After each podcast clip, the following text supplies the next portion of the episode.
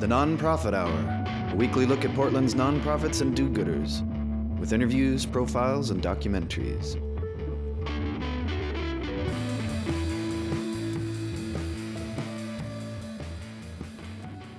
You're listening to The Nonprofit Hour on x ray dot f m.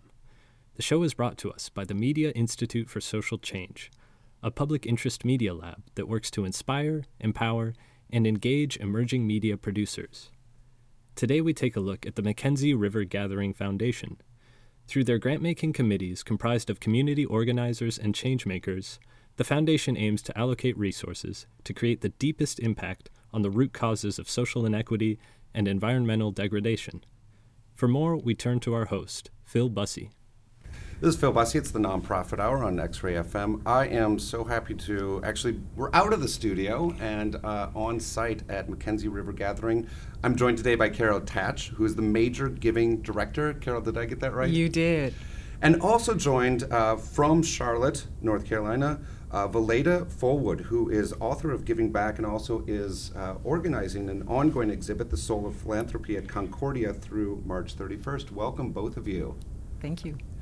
We are going to start talking, uh, we're going to take a large view and then get into the exhibit that's uh, going on right now. Um, Carol, let's start by talking to you. And, and the name McKenzie River Gathering has always confused me a little bit, but it's a very literal name. It is. Um, it's the McKenzie River Gathering Foundation, and M R G was founded on the banks of the McKenzie River in nineteen seventy-six. So they took that name, they took that location in as part of the space of making the name to kind of, it, it really, first of all, gives it a sense of of, um, of location and place, and it has worked so far um, through these forty years of having the organization.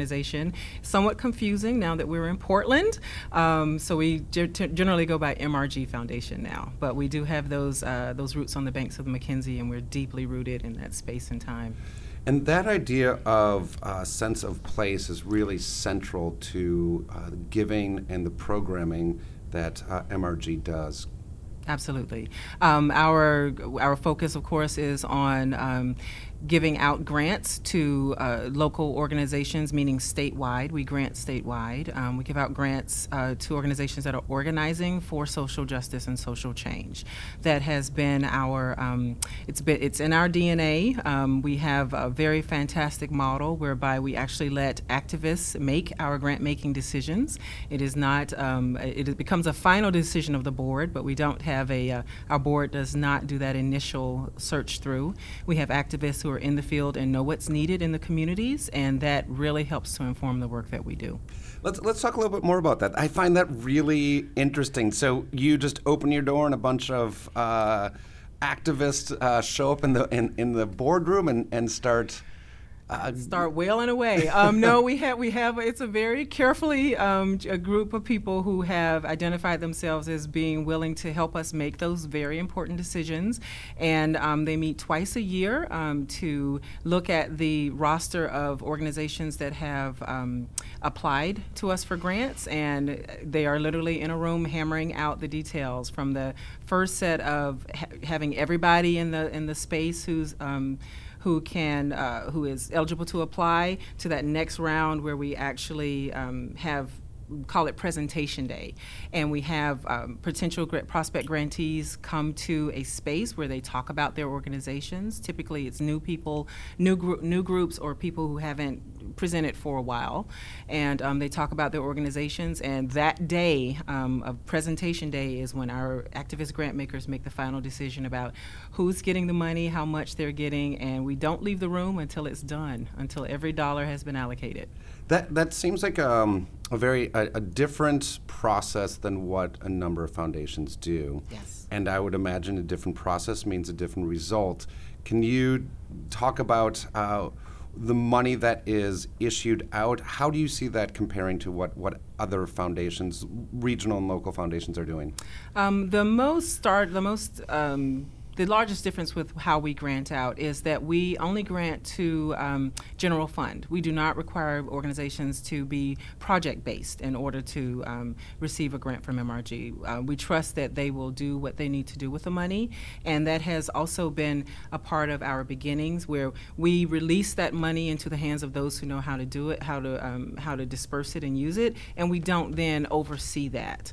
Um, We we trust is what we do, um, which is uh, a lot of organizations um, get used to that. You know, they're like, oh, that's great. And it allows us to also understand that indeed by entrusting our grantees and potential grantees with the rights to do with the money what they feel needs to be done to make their communities um, what they need to be, we have We have, in a way, given over power, which is something that foundations have a difficulty doing. Um, it's, it's if we're giving you the money, then we, we have the power to steer how it happens, and M R G does not take that um, that position. It's we, we we have the money. We know you can put it to use out in the public, and we want you to do that. Tell us how you did it. Tell us what your victories were. Tell us what your challenges were.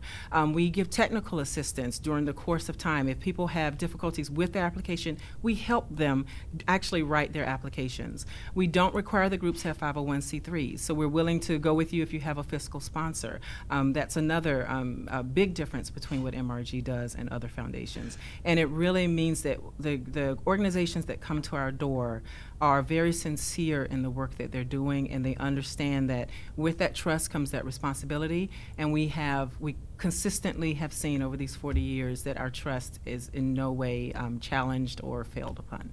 That that idea of giving over power in some ways to the grantees, uh, it's got to be a little bit nerve-wracking. I, I sort of have this image of a of a parent uh, in the car teaching their teenage uh, son or daughter how to drive. Indeed, and that's kind of what it is. Um, we are in the we're in the passenger seat, and we're um, for each of our grantees, and we're there to watch them um, with their successes. We're there to help them with their stumbles. Um, we understand that there will be stumbles, and we understand that, um, especially in the work of social justice, um, failure is part of the learning curve. And M R G has had um, that space to help people and organizations see that a failure may not be a failure if you've moved a step forward, because any movement in this field is uh, becomes an incredible victory, because what you see is advancement and not going backwards. And if you're not going backwards, then you are at least holding the line. If you're moving forward, then you're pushing that line.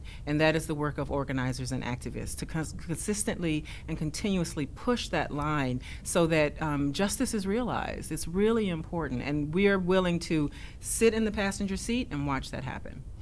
Yeah, and it's interesting. I, I think some of that plays out. I know this is going back uh, a little bit before your time here, but after nine eleven, M R G responded by to global issues Absolutely. By giving money to Muslim organizations. Absolutely. Uh, how is that playing out right now in our new, oh, let's just call it political era? Okay. It is playing out as consistently as it did before. Um, uh, indeed, right after nine eleven, M R G um, was very intentional in its support of groups who were then being marginalized, um, including Muslim groups, and that we continue to, we continue with that, and um, including the fact that what M R G is known for is giving seed funding, meaning we're the first organization to fund and or another organization. We're the first foundation to fund them to make sure that they can get off of the ground. And even if it turns out that organization won't get funding from anyone else for that time, M R G will be there. Um, we do, we, we do, um, we continue to fund. We will fund you year after year. Um, that's another difference from M R G, uh, for M R G from the National Foundation model. Um, but with, in this current political time, um, we're seeing that groups are gearing up to apply again, because they already see, we We see what's happening with the groups we already have. They're already amping up their work um, to respond, and M R G is placing itself in a space where it can help them respond. Um, an example, a very quick example, which is a little away from our grant make, our general fund grant making or our capacity building grant making, is we also do donor advised funds, and we just had our donor advised fund holder create a, um, a donor advised fund specifically for scholarships for immigrant people.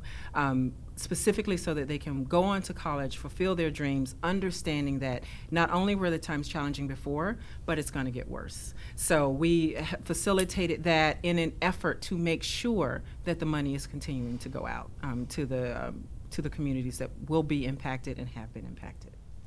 Carol Tatch is the Major Giving Director for McKenzie River Gathering, better known as M R G Foundation. Carol, how about a song to take a quick break? Well, one of my f- new favorites, which a coworker just introduced me to, and I can't believe I didn't know about it, is uh, Grandma's Hands by Bill Withers. Let's take a listen. Mm-hmm. Mm-hmm. Grandma's hands clapped in church on Sunday morning. Grandma's hand played a tambourine so well. Grandma's hand used to issue out a warning. She'd say, Billy, don't you run so fast. Might fall on a piece of glass. Might be snakes there in that grass. Grandma's hand. Grandma's hand soothe the local unwed mother. Grandma's hand used to ache sometimes and swell. Grandma's hand used to lift her face and tell her, she'd say, baby, Grandma, understand that you really love that man. Put yourself in Jesus' hands, Grandma's hands. That was Bill Withers. This is the Nonprofit Hour. I'm Phil Busse. I am talking with Carol Tatch, who is the Major Givings Director for M R G Foundation. Let's talk a little bit about, I'm I'm interested, obviously, in, in some of the media support that you do, and also how that ties into what we were talking about before the break of responding to current issues. The idea of quality media being out there is a very important issue. Uh, a couple of radio stations last year received significant report. Uh, A couple radio stations last year received significant support from M R G, uh, ten thousand dollars for K S K U in Southern Oregon for the arts and L G B T Q reporting. K P O V received in Central Oregon for human rights issues. I find that really interesting. That's not a normal place for a lot of uh, regional foundations to give. Mm-hmm. Can you take us into the decision-making process, how mm-hmm. those grants came about? Okay. Um, well, M R G has a long um, time history, of course, of funding that type of media, um, especially in rural areas of Oregon. Um, we find that our impact can be greatest sometimes in the rural areas because there is very little funding going into those spaces. And what, what is most common in those spaces is that the connection is the media. It's the radio. It's that opportunity for communities to organize and be vocal. And that's what M R G is all about. How do we organize? How can we be vocal? How can we make sure the message is carried across? How do we make sure the work that you're trying to do as an organization is projected out into your community and beyond? And it's by supporting um, these media requests for grants that come in. Each grant is considered um, in its own space, so we actively seek those spaces where we're also integrating media into the work that we do and have been longtime supporters. And I don't know how else to phrase this question. Do you feel like you're winning the battle, or do you feel like you're always rolling the stone up the hill? I feel for myself as a fundraiser um, in this space, and um, in looking at the work that M R G has done over these forty years, I know that we are winning battles. Um, on the larger scale of the uh, of the arena, it, they may seem like small battles, but because of the work that M R G is doing in Oregon, we are actually affecting the work that's happening in Washington, and that is moving a boulder. So I think our work is just forward moving at all times. Um, it is heavy lifting work. We understand that. It, it was, we were founded with the knowledge that this would not be easy, and um, we've been using as our tagline, you know, M R G, we've been here for forty years helping, help us, you know, continue for forty more, because we are a fundraising organization. Um, and then and there's that space where I'm Up, you know, I get upset because I'm like, we shouldn't have to do this for forty more years. But then there's that space where, you know what, if M R G is there, it will make the difference to the fight. So we are always winning battles. How how did you first get involved with giving? in general, it was at my mother's side. Um, my, my siblings and I grew up with um, a mother who was always giving in the community, and she made it a point that we were part of that giving. Either we were giving our time, we were in the grocery store at Thanksgiving, and there was the opportunity at Safeway to buy a cart of food for someone who didn't have food, and my mother would say, we're buying two carts, and then we'll get our own food. And um, it was just very necessary and a part of our life. I have not known a time when I haven't been a giver, and I make it important in my life today to continue that. Um, because if it's, I'm also a Pisces, so we give anyway. But there's this sense for me that if I'm not giving, then I'm not, I'm not, I'm not using. First of all, I'm not using the skills I have as a fundraiser to help M R G um, in, in its giving purposes. But then for myself personally, I'm not fulfilled if I'm not helping others. It has always, it feels like it's always been the way I've been. So at my mother's knee is what I'll say. That's where I started. And you, you, you touched on this very briefly, but M R G Foundation is also a bit different in that it didn't have one major Uh, funder to start with. It really was a group of people that started to fund it, and that continues today. And part of your job is to bring in uh, major, or to bring in donors, yes, yes. Uh, to find funding. So yes. It's interesting that, you know, you, uh, as you were just talking about, from your mom's and your family's experiences as being generous and giving, you also need to bring that out in people. Yes. Yes. How does, uh, how, can you talk to me about some of those conversations you have to people of like why it's important to give? Absolutely. Um, and I'll also say um, for our, our beginnings, we did have one major donor, um, Leslie Brocklebank, um, um, and her husband, John Gray, donated the five hundred thousand dollars that started M R G. And then there, we did have additional funds come in from the gatherers. So it was a, a very much a group effort. Um, and how that translates to today's giving and how I um, speak to donors is Is, um, one of the biggest joys is um, the language of social justice is a very common one. So as people are looking at um, the injustices that are happening, whether they are culturally based, racially based, ethnically based, um, based on religion, based on um, abilities, everyone or many people are experiencing something which lets them understand they're not getting their full share of, of this space. And um, if they can donate to make sure that the work of M R G continues, then we found a common ground. Um, we both want social justice. We both want equity and this sense of equality. We both want everyone to be to live in a just and joyful world. And so I kind of, when I have this approach with my, when I have the conversations with my donors, I actually am having a conversation with people who are already there, and it's just a matter of saying, what is the M R G difference? And we've elucidated many of those through these, um, through this conversation here. Um, M R G's work is truly uh, different in how we approach how those changes happen, mainly by putting the, the, um, the strength back into the hands of those most affected. And when we can say that, when I can say that to donors, when that is our tagline, when that is how we actually perform our actions, then we have kind of sold it ourselves, and people are, are eager to be to become part of the M R G family, and then to find the different ways that their support can make a difference for the communities. And you've been in Oregon for a decade or so now. Have you seen changes Uh, in giving and, and that, that attitude of giving, or changes in the programming that M R G Foundation Uh, supports? Yes, um, one of the biggest changes was the advent of our capacity building initiative, which was uh, which is still underway. It's going into its second year, and it was a partnership with Meyer Memorial Trust. Um, the creation of the capacity building initiative actually enables M R G, is enabling M R G for ten groups to really see what a, a, a large infusion of technical assistance, um, grant funds, and um, the support that they need to level up to actually make their work not just more relevant, but also more impactful. Um, it's just been amazing watching these groups just blossom under this care. Um, and our, our, you know, what we're trying to prove is if you put the money into the movement, you're going to get back the um, the the the responses and the um, the returns that you need, and that's what we're seeing. So that has been one of the most wonderful things that I've seen since my time here. Um, with regards to the general giving, the philanthropic field, and, and the foundation giving field.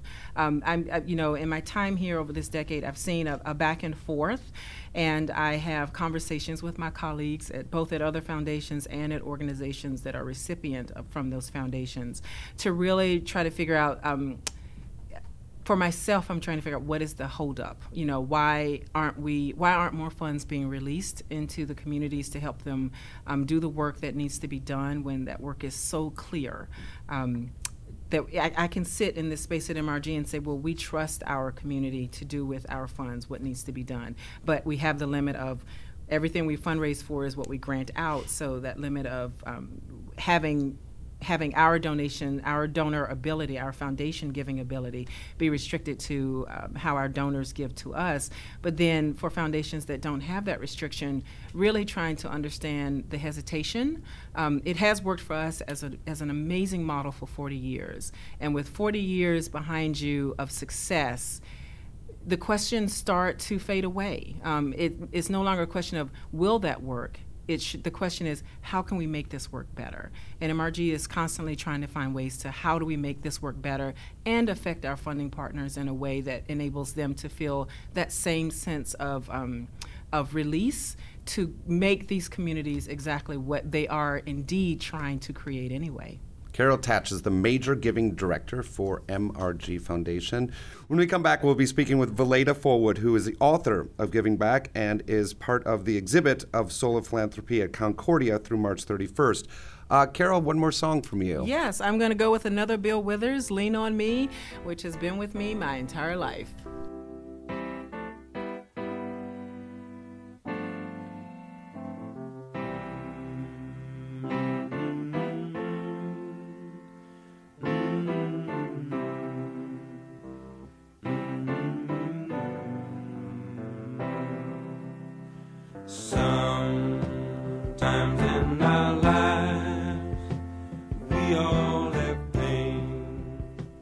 If you're just tuning in, you're listening to the Nonprofit Hour from the Media Institute for Social Change on x ray dot f m.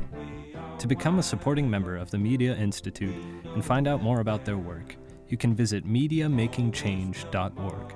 Members receive annual benefits and support programs such as the Nonprofit Hour and the Media Institute's Summer Documentary Program.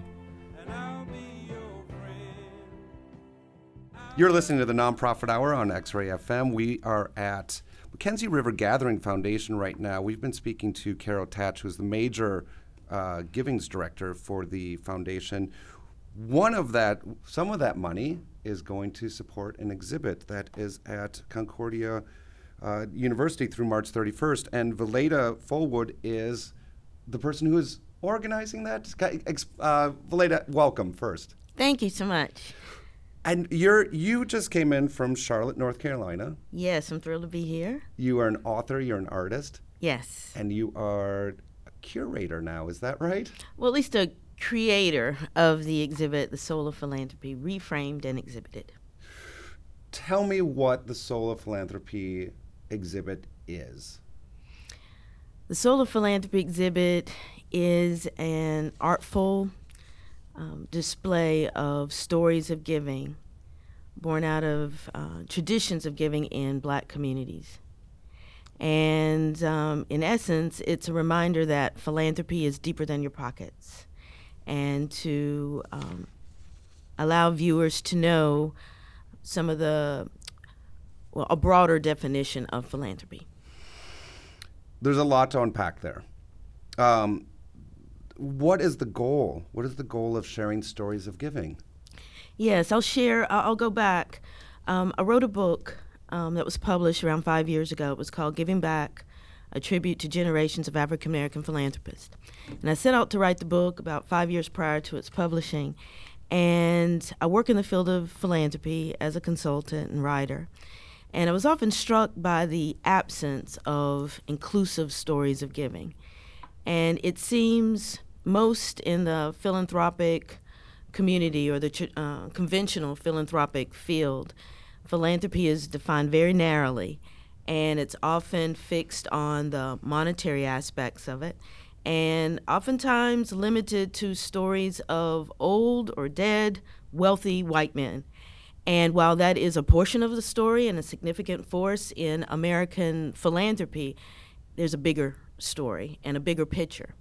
And so in writing Giving Back, my aim was to reframe portraits of philanthropy and to expand beyond a very narrow conventional thinking about philanthropy and to reclaim the root meaning, the Greek love of humankind, or I break it down even further, um, love of what love of what it means to be human, and use that definition, and then um, interviewed uh, people in my community to lift up stories of giving from the Black community, and um, some um, people of great wealth, and others just everyday people giving what they have and making significant sacrifices to bring change in their communities. It's interesting when it, when when you go to the uh, the when you go to the Latin root of the word Greek, and as yes. as as a Phil, uh, I I am very you know proud of when, when people do recognize what, what the word actually means. Um, but it also really speaks to the sense of community. Precisely. You know, it, it's not just the idea of just giving money, but you're giving because you want to see something grow or something prosper. And connection as humans that we have, and all of us having our Um, challenges and struggles and successes, and uh, recognizing it's part of a cycle, it's part of being human, and really bringing it back down to that core meaning, and um, tapping in deeper and I think in more potent ways by doing so than being solely focused on how many um, zeros are behind the dollar sign. And, and as somebody that's uh, intellectually thinks a lot about philanthropy, I'm, I'm curious how, and, and you touched on this a little bit, that it's not just about big donations, but it is it is about giving back. And, and I know you said it's not just about money, but I, I am curious about how do things like Kickstarter play into that? Has that changed the mentality of giving in that you can give five dollars, ten dollars, and that's a significant contribution to a project or a program? Absolutely. Um, Kickstarter is an example, and GoFundMe are examples of new innovations in philanthropy and are um, examples of how people are thinking about giving and community change in different ways, and where small amounts can make a huge difference. Um, the uh, Obama election in two thousand seven showed the power of small gifts. Um, Lots of groups already recognized that, but that was a big example of um, the power of philanthropy when we think beyond um, big checks. And and I want to I want to talk a little bit more about uh, your book, which is the springboard for the exhibit currently yes. at Concordia. Did you how did you go about collecting these stories? Yes, well, um, I set out by reaching out to people who were noted philanthropists and givers and generous. And rather than asking them to talk about their own giving, I asked, who inspired you to give? And then as they reflected on, perhaps it was a grandparent or a teacher or a coach or a spouse whose giving was exempl- exemplary and um, inspired them to, to be more generous.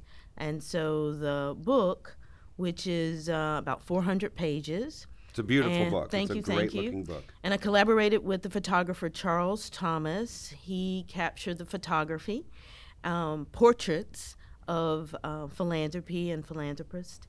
And um, so I interviewed these individuals um, over the course of the four and a half years. It was over two hundred Black donors, and had a range of stories. Surprised me in many ways. I, I at the Initially, I thought it would all be elders in our community. But in reality, um, there were some examples of that, but many people um, chose to spotlight uh, peers and even younger generations. Sometimes a mentor was inspired by their mentee and would share that story. So it truly is a range from um, sixteen to ninety-two as far as the, the stories that are featured in the book. Now, you just said that one of the, the central questions that you were asking is who inspired you to give. So obviously I now need to ask you that question. Who inspired you to uh, have a mentality of or spirit of giving? I'm very happy you asked that. In fact, the woman who inspired me, her hands are featured on the book. And it is my great aunt Dora. Uh, Aunt Dora is ninety-five years old, um, vibrant, still driving today, living independently, and I attribute a lot of that to her gener- generous spirit. Um, she inspired me because she'd always been a giver, active in her community, a den mother, a uh, grandmother, a foster mother, the mother of the church as a, a pastor. And when she was retiring in her seventies, my mother called and told me that she'd begun serving meals in a public housing project in my mother's hometown. And I thought, what? I mean, Aunt Dora's in her seventies. Why is she out there doing that? If anybody has served and deserves to, to uh, rest on their laurels, it would be Aunt Dora. And I later learned that Aunt Dora was very intentional, and as she approached retirement, went on a silent retreat and asked what next. And for her, over the course of that weekend, it was revealed, feed the hungry. And so she founded our Daily Bread Soup Kitchen, which today feeds over ten thousand meals a year and um, has grown. She pours her Social Security checks into building a new, bigger facility to serve more people. And only until about two years ago was still working in the kitchen and serving on a board, but she since retired, stepped back a little bit, but um, still quite active. And so I learned through her that um, if we're fortunate, and perhaps I'll have ninety-five years, I don't know, that uh, we can be of service and philanthropist for a lifetime. That is that is a very inspiring story. Uh, Valaida Fulwood is the author of Giving Back and is also uh, has organized the Soul of Philanthropy exhibit at Concordia through March thirty-first. How about a song? Yes. Um, I love Mercy, Mercy by Marvin Gaye. Great song, amazing album. Let's take a listen. Oh, mercy, mercy me. All things ain't what they used to be now, now. Where did all the blue skies go? Poison is the wind that blows from the north and south and east. Oh, mercy, mercy me. Mercy. All things ain't what they used to be now. Oil wasted on the oceans. We are talking with Valaida Fulwood, who is the author of Giving Back, and your book is uh, the tagline, a tribute to generations of African-American philanthropists. Talk about the difference between African-American philanthropy and other communities. Yes. So one of the distinctions is um, our history in America. And the fact that um, we were often denied access to traditional institutions of philanthropy up until just a few decades ago. And um, also, um, because of our history in America as enslaved people, that uh, wealth in our community isn't as great as um, in the white community. So as a result, since our Uh, landing on the shores, many of our traditions of giving and philosophy and beliefs about giving are grounded in um, African principles. There's one in particular, Ubuntu, which means I am because you are. So um, very much a sense of community. And in fact, going back to the uh, reminiscent of the Greek word philanthropy, a recognition of our shared humanity. And I think that is a thread um, throughout our history in philanthropy and in giving. And um, our gifts are oftentimes smaller gifts. Collective giving is a key principle. And so we can have huge impact with numbers. And also, it was important to lift up these stories and examples and traditions because many of these traditions were covert. I mean, folks couldn't know how we were giving and supporting each other because, um, in a sense, it was a form of activism and uh, pushing back against uh, oppressive society. And so some of the institutions, some of the ways aren't widely known even today by the broader American public. So it was important to lift these up, not only for all Americans to know, but particularly important for Black Americans to know, because um, historically our giving, maybe because it is small dollars and sometimes because it was off the radar, um, we don't even see our giving as philanthropy. And despite the fact that um, research by Kellogg Foundation and other philanthropic institutions show that African Americans give a larger share of our disposable income to philanthropic causes than any other racial group in America. And even so, we're seen as non-givers and often not even considered um, by fundraising groups. And again, within the community, we often are dismissive or discount the giving that we actually do. I think, you know, it, it, it is um, the historical context, uh, and, and you were talking a little bit more about the, uh, lack of a better word, but a grassroots of, of that type of giving.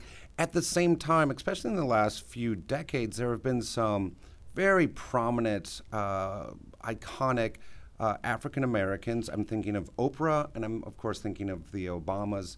Uh, and how how have you seen that set a tone? Because, I mean, there's probably no better example than Oprah for, for giving, and certainly the Obamas have set a tone of generosity over the last eight years. Does that play out? Yes, I think it's fantastic, and I think um, their giving and their ability to give um, major gifts, large gifts, um, have helped get it on the, the radar, our giving. And I think it's important to note that oftentimes their giving, if you hear Oprah's stories or the Obama's stories, are born out of traditions and beliefs in the African-American community about our shared uh, humanity and um, tied destiny and recognition of that. So um, even though they're giving big dollars like, um, you know, wealthy white do- donors have traditionally, um, their stories of why they're giving often are reflective of traditions of Black giving. And I think that giving also inspires um, other donors to give. And in fact, part of the reason for the book Giving Back and the exhibit The Soul of Philanthropy is to remind people that you don't have to wait to win the lottery or to become a professional athlete or to be Oprah. You can be as strategic and thoughtful with your gifts and impactful as large donors, as a Bill Gates. And um, even with your small do- dollars, to be very conscious of how you give. And in fact, that's um, a tagline for the exhibit, is to inspire conscious giving for social change. So while African Americans historically and today are very generous, and the data bears that out, um, I believe there's an opportunity for us to be even more strategic and um, to celebrate the giving traditions that we have and to be more conscious in how we give and to create change. Valaida Fulwood is the author of Giving Back. I encourage people to go check out the Soul of Philanthropy exhibit at Concordia through March thirty-first. One more song. Yes. How about Wake Up Everybody by Harold Melvin and the Blue Notes? Let's get it going.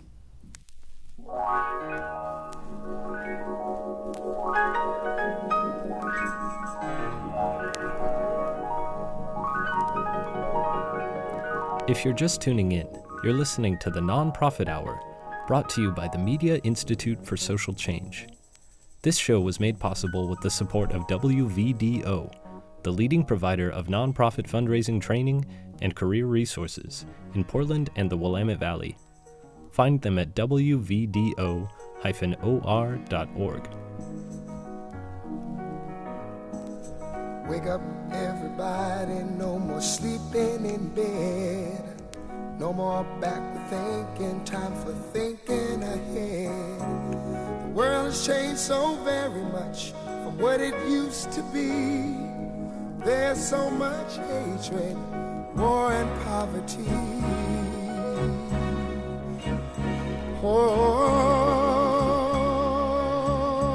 oh, oh. Wake up all the teachers, time to teach a new way. Maybe then they'll listen to what you have to say. They're the ones who's coming up, and the world is in their hands.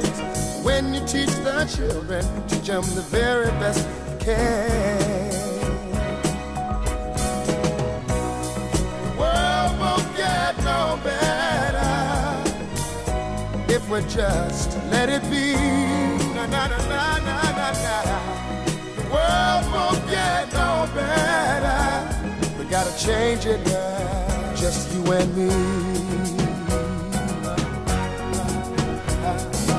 Wake up all the doctors, make the old people well. They're the ones who suffer and who catch all the hell. But they don't have so very long before their judgment day.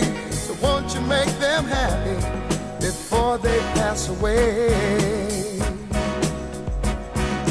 Wake up all the builders, time to build a new land.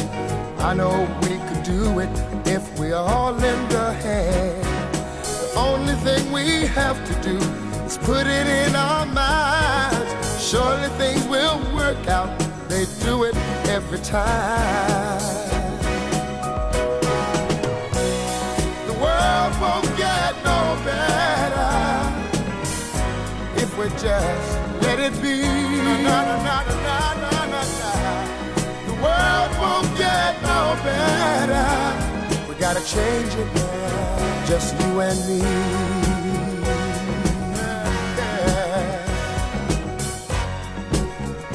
Change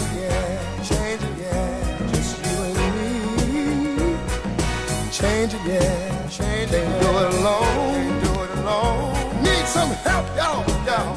Can't do it alone, can't do it alone. Yeah, yeah. Wake up, everybody. Wake up, everybody. Need a little help, y'all. Yes, I do. Need a little help. Say it, boy. Need some help, y'all. Change the world. If you're just tuning in, you're listening to the Nonprofit Hour, brought to you by the Media Institute for Social Change. One of the programs offered by the Media Institute is called Radio U. This multi-week course helps students learn the art and science of audio documentary production. Classes are delivered by professionals working in the field at no cost. Students will learn how to select subjects for their work, contact interviewees, conduct interviews, as well as record, edit, and process audio material. By the end of the course, each student will complete a radio piece that profiles a local organization. Next, we'll take a listen to one of these documentaries created by Radio U graduate Elise Heron. She recently visited the Alberta Free Hutch, an all-hours donation space where you can drop off and pick up used items of all kinds. So you're currently standing in our our storage shed, which is all of the hangers are full, and there are also bags and bags and bags of stuff. There are so many freaking clothes. My name is Lydia Grijalva, and um, I am a co-coordinator of the Alberta Free Hutch. And I'm Joseph Druchel, the other co-coordinator of the Alberta Free Hutch. What it does is act as a twenty-four seven uh, donation space where, where people in the community can freely give and take and trade with each other. Painted orange and pink, made from reclaimed wood, adorned with stickers, and filled to the brim with stuff, the Alberta Free Hutch is a little hub of activity. But it hasn't always been that way. In fact, what's now a well-organized structure started as a collection of messy free boxes. It was called the Freetail Store, and its unkept appearance led to a few complaints. Yeah, so my project uh, started as... Um a developing a an alternative currency or researching alternative currency. And I started looking around, and I, I, I had already been motivated to do something about the Freetail Store um, and the, the nuisance complaints. In an alternate economy, money is moot. And such an economy was starting to take root at the new and improved Hutch. But everything came to a screeching halt when Joseph and Lydia found out they'd have to move. Transport via bike trailer would no longer be possible. The two counted their losses, and they put up a sign. The Hutch days were over. The community was like, no, no, no, no, no, no. That's not gonna happen. You can't close. And people totally showed up. Like, we've consistently had five to ten volunteers this entire time, and it continuously blows my mind. It just, like, goes to show the kind of community that's like actually been facilitated through the structure. We have one volunteer, Shay, who's amazing. I would say I've been officially volunteering for about a year now. I feel like my needs are so taken care of, and I don't have to buy stuff anymore. And I used to have that compulsion completely. I really did. I, I've been to therapy for for purchasing. Like, I would spend one hundred fifty dollars a month on clothing alone. So, you know, I can tell that it can be like a, a mental block sort of to overcome. I don't know how to tell people to get to get around that, but I think just um, I think this kind of thing is so good because it plants a seed in people's brains of, hey, look, that's not garbage they're giving away. Maybe I can feel free to give some of my things away too. Joseph, Lydia, and Shay talk about something called a sharing economy or an alternate economy. Giving is a big part of it, and so is taking. One of our goals is to destigmatize need. It's definitely a no questions asked um, experience. There's always more than enough stuff to go around. Mm-hmm. And if someone comes through and takes all the clothes in the hutch, that's great. That means we can put more out. Yeah. There's plenty to go around. In short, there are a lot of ways to build up a community, and volunteering with the Alberta Free Hutch could be a pretty good one. I feel like especially after a very tumultuous election, um, people are really starting to think about how they interact with their community. And I think a lot of people are like becoming new activists. I've really found that having smaller projects in the community is like more empowering because it's sustainable. And I want to encourage people to, if you don't if you don't get involved with the Free Hutch, like find out what's going on in your neighborhood, talk to your neighbors, because resilient communities who know each other well are the ones that are going to survive a crazy bigot president. To a country on the brink of change, a famous president gives this advice. Show up, dive in, stay at it. And the Alberta Free Hutch may be proof of a community that has done just that.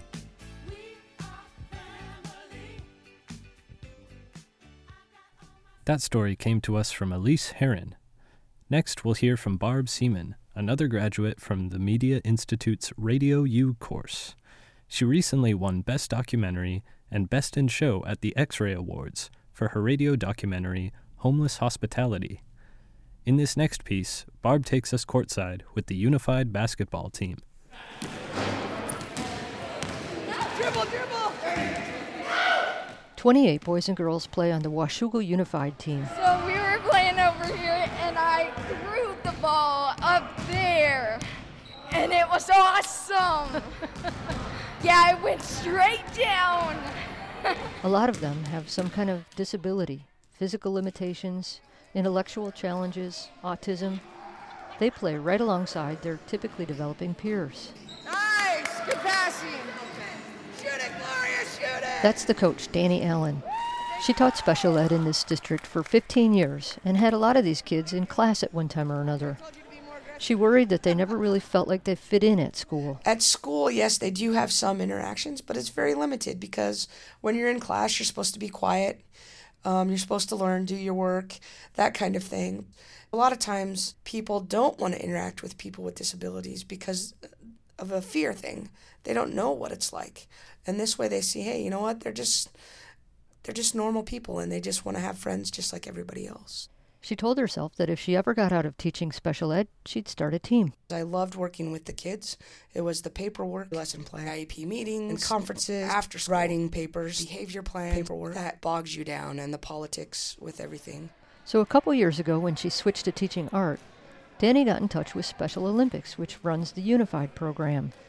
They gave her a grant to buy uniforms and equipment. Now, go up now. You go to that. The first practice, I kind of said in my head, what did I get myself into? The balls were bouncing off of everybody's feet. They weren't going anywhere close to the net. They weren't even hitting the rim or the backboard. It was it was balls everywhere, kids everywhere. Can you tell me why you like playing on this team?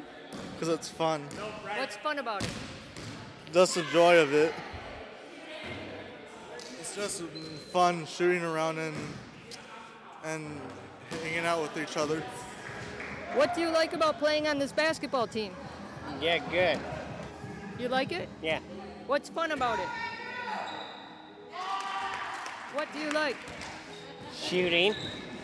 I love playing scummers. I love playing... The typically developing kids partners are out there mainly to support the special needs kids. They're called athletes. They're good at grabbing the rebounds, helping to dribble the ball down the court, and feeding the ball to the athletes so they can make a shot at the basket. To watch the athletes and the partners work together, oh, I get so much joy. The other team might take the ball away from one of our athletes, then our partners get very defensive, and they go and take that ball away from them. Um, they stick up for each other. Tyler Bolin is a senior who plays varsity football and baseball.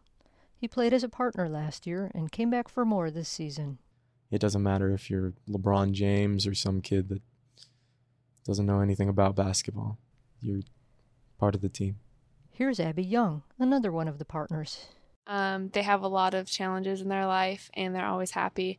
So I say just make the most out of your day and always be happy. I try to be super supportive of them because I understand that it's, I mean, whether they think of it or not, it's a hardship. And they make the most of it. You can't pick up the river, what are you doing? By playing Unified, I think the kids are a lot more happy, and they, when they see you in the hallway, they actually like like to interact with you instead of just, oh, hi, but they actually have things to talk about. You don't get to see that interaction in the classroom. You don't get to see other kids giving, from, you know, general ed kids high-fiving them in the hallway and um, doing all those kind of social connections that are just unbelievable. So they want to go out there with their their friends um, when they're in the hallways and they're walking and somebody says hi to them and gives them a high five. It just makes them feel that much more included. Um, you can tell in their confidence and in just in how they hold themselves. They even just hold themselves when they walk a little bit different. They have a little bit more pride. You guys are so awesome. You made my day. Yeah. As the second season starts, the Unified team gets as many cheers as the school's double A teams, and the athletes feel more like they belong.